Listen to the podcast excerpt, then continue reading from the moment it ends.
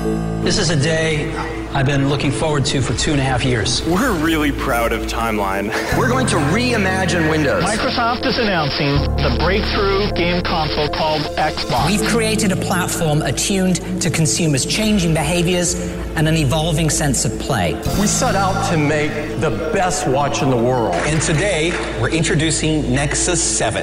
This is it, Xbox One. And we are calling it iPhone. The latest news, the newest products, the biggest names. Welcome to Your Tech Report. Online at yourtechreport.com. Join Mitchell Whitfield and Mark Aflalo for the next hour of Your Tech Report. Welcome to it, the Easter edition of Your Tech Report. I am Mark Aflalo in Montreal. As always, welcomed by Mitchell Whitfield in Los Angeles. Mitchell, how are you feeling this Easter weekend? Uh, I'm feeling I'm feeling good, but at the risk of giving a little negative tease for what's coming up, I feel a little underwhelmed, Aww. and I think you know exactly what I'm talking about right I now. I do, but before we get Yeah. to your your uh, underwhelming Underwhelmedness? under, yeah, I'm gonna whatever you just said. Um, Underwhelmedness, yes. on Twitter, it's at Your Tech Report, Facebook.com slash Your Tech Report. And of course, our uh, email address is contact at YourTechReport.com. A fun show lined up for you today. Uh, we've got a bunch of emails and people wanted to hear our interview about Lego education, so we're going to bring that to you this show, as well as our interview with Waze. We liked Waze and we love their app, and uh, we're going to bring you that whole interview as we did a couple months ago right here on Your Tech Report. Before that, we've got to get to the news of this week, which was really, I think, uh, the biggest piece of news I could find on the internet this week is that, uh, let's see here, uh, Tesla is dropping its 10 kilowatt Powerwall battery. No, that's not the No, biggest news that's of the week. you know that that's news if you're. a- I mean, listen, I'm a big Tesla fan.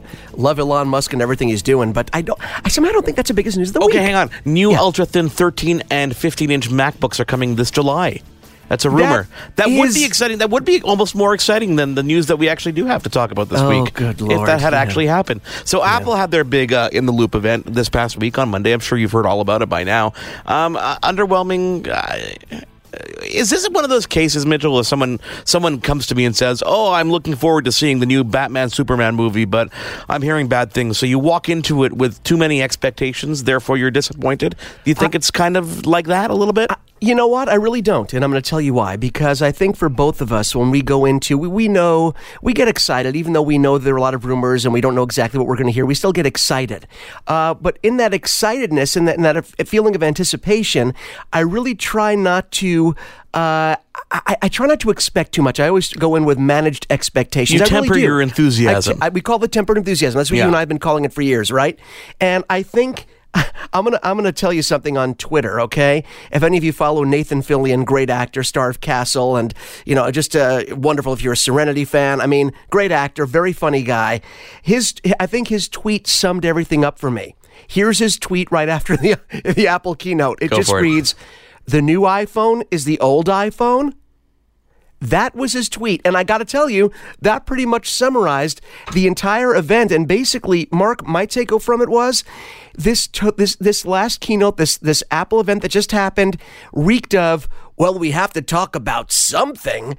And that was it. We got so little. This was the probably least exciting keynote. Am I exaggerating here? No, uh, the I- least exciting, least compelling, the mo- more that reeked of let's do an event for the sake of doing an event. And we're Apple fans here. Okay, we are Apple fans. We're not trying to bash Apple, but in terms of watching this event, I was ridiculously underwhelmed. Yeah, you know what? I, I, I, you know, I really, I look forward to these events. I really do look forward to these events because you normally get this great feeling, kind of walking out of these events and going, "Oh, that was great." You know, something interesting happened, and I, I really think it's almost.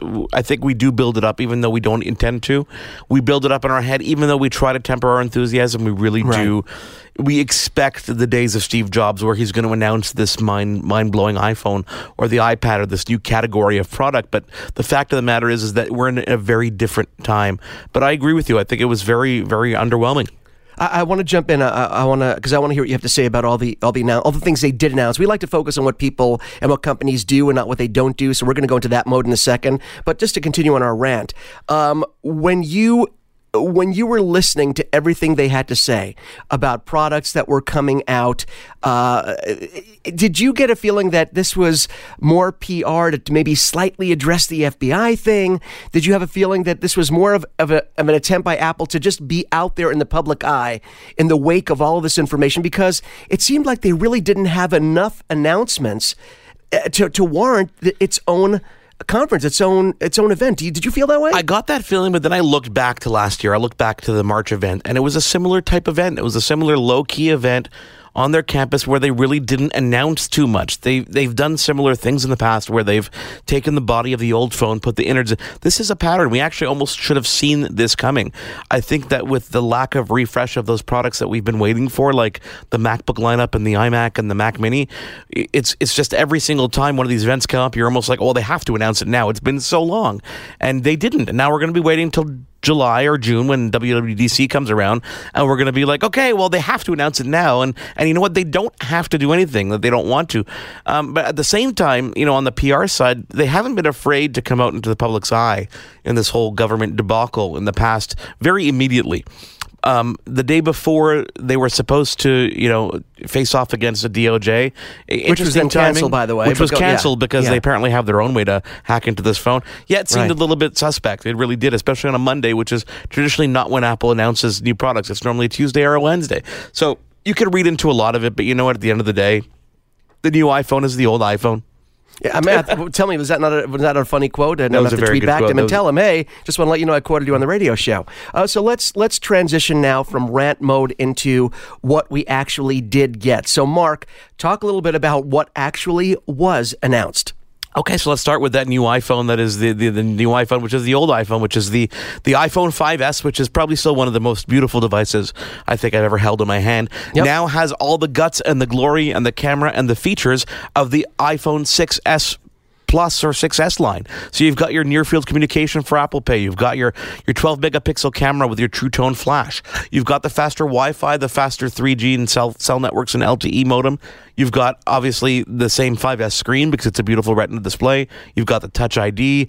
Uh, you've got everything. Enhanced I mean, Touch ID, enhanced, and then we get live photos and all that stuff. All the stuff that we get on the 6S and 6S Plus now. And of course, just to give everyone the name, which we haven't done now, they're now just calling it the iPhone SE. They took the 5 out of it, which I think was a very smart yeah. move because if you keep the 5 name, you are really harkening back to it, it really, I think it really reeks of uh, reskinning an old device, which they're doing, but uh, I think they deserve a little bit more than just say, oh, it's not a rescan five. It is in form factor. But let's not forget, Mark, and they mentioned this, you know, for the few numbers they did mention on this, which I was grateful for, because sometimes they get entrenched in all the numbers, and Apple tries not to do that.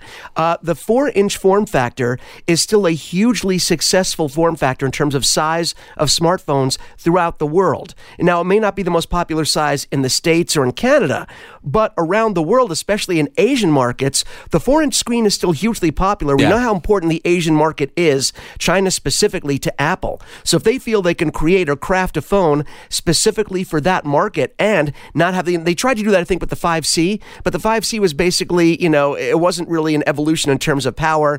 This one is an incredibly power device, powerful device, now in a form factor that they can market to China, which I think is a big part of their game plan listen, and a starting point of three ninety nine US for the sixteen gig model, it's a very attractive device, and it, really is. I mean, you can call it an iPhone SE. It's a, it's an iPhone six Mini almost. You can call it that if you like wanted the mini to. Too. They already um, have a, um, they already have an iPad Mini. Why not have an iPhone Mini? Well, uh, so so let's transition to the iPad for a second because we sure. haven't heard anything with the iPad Mini. Some of the other announcements aside from uh, products they announced, and uh, obviously they were really big on on the recycling program and talked about their new robot um, Liam who can dismantle old iPhones and repurpose all the all the features and the, the bells and whistles from the battery to the screws, which was very cool. Um, and they announced uh, a new uh, CareKit, which is allows people to submit information about your health so that it bring gives you more details about your health and then and then comes the iPad Pro which is really you know an iPad Air 3 kind of if you want to call it but their right. their official name is a 9.7 inch iPad Pro which is has all the features of the of the larger 12 inch iPad Pro plus more, which is where it kind of caught me off guard because I didn't expect there to be more. I expected it just to shrink all this stuff into the smaller package. How about you? No, I, I, was very surprised as well, and I wonder if it left people feeling like, wait a minute, I spent all this money on a Pro not that long ago, and it's already obsolete in terms of features, and to, to, to sort of, an insult injury, it's on the smaller model.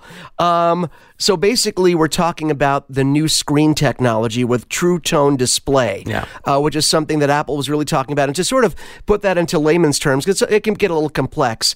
Um, basically, colors read differently depending on, on their environment. You know how so, you know there's that famous picture of a dress on the internet, and people say, "What color is this dress?" Yes. and everyone had like a different name for it, right? Yeah. Well, a lot of that has to do with environmental lighting. And what Apple's saying is, uh, like a piece of paper, paper white does not look like paper white if it's in a room with a fluorescent light versus an incandescent light. So this iPad, the new iPad Pro 9.7 inch display, will adjust the tones that it's showing, the color palette, depending on the ambient lighting, which can be really cool, especially if you're using this as a professional. Where you know, Mark, if you're if you're and you know this, you're a photographer as well.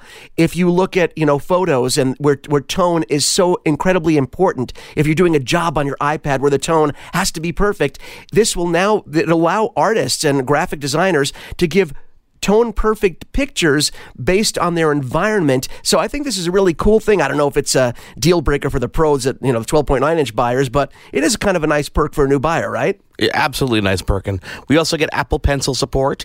Right, Um, we've got great. the faster A9X processor that seems to like they're going to be underclocking it a bit. That's going to be something to see when we actually get our hands on. And they also introduced a brand new uh, storage size, 256 gigabytes. So if you if you've been struggling with the 128, now you have a 256 256 gigabyte option.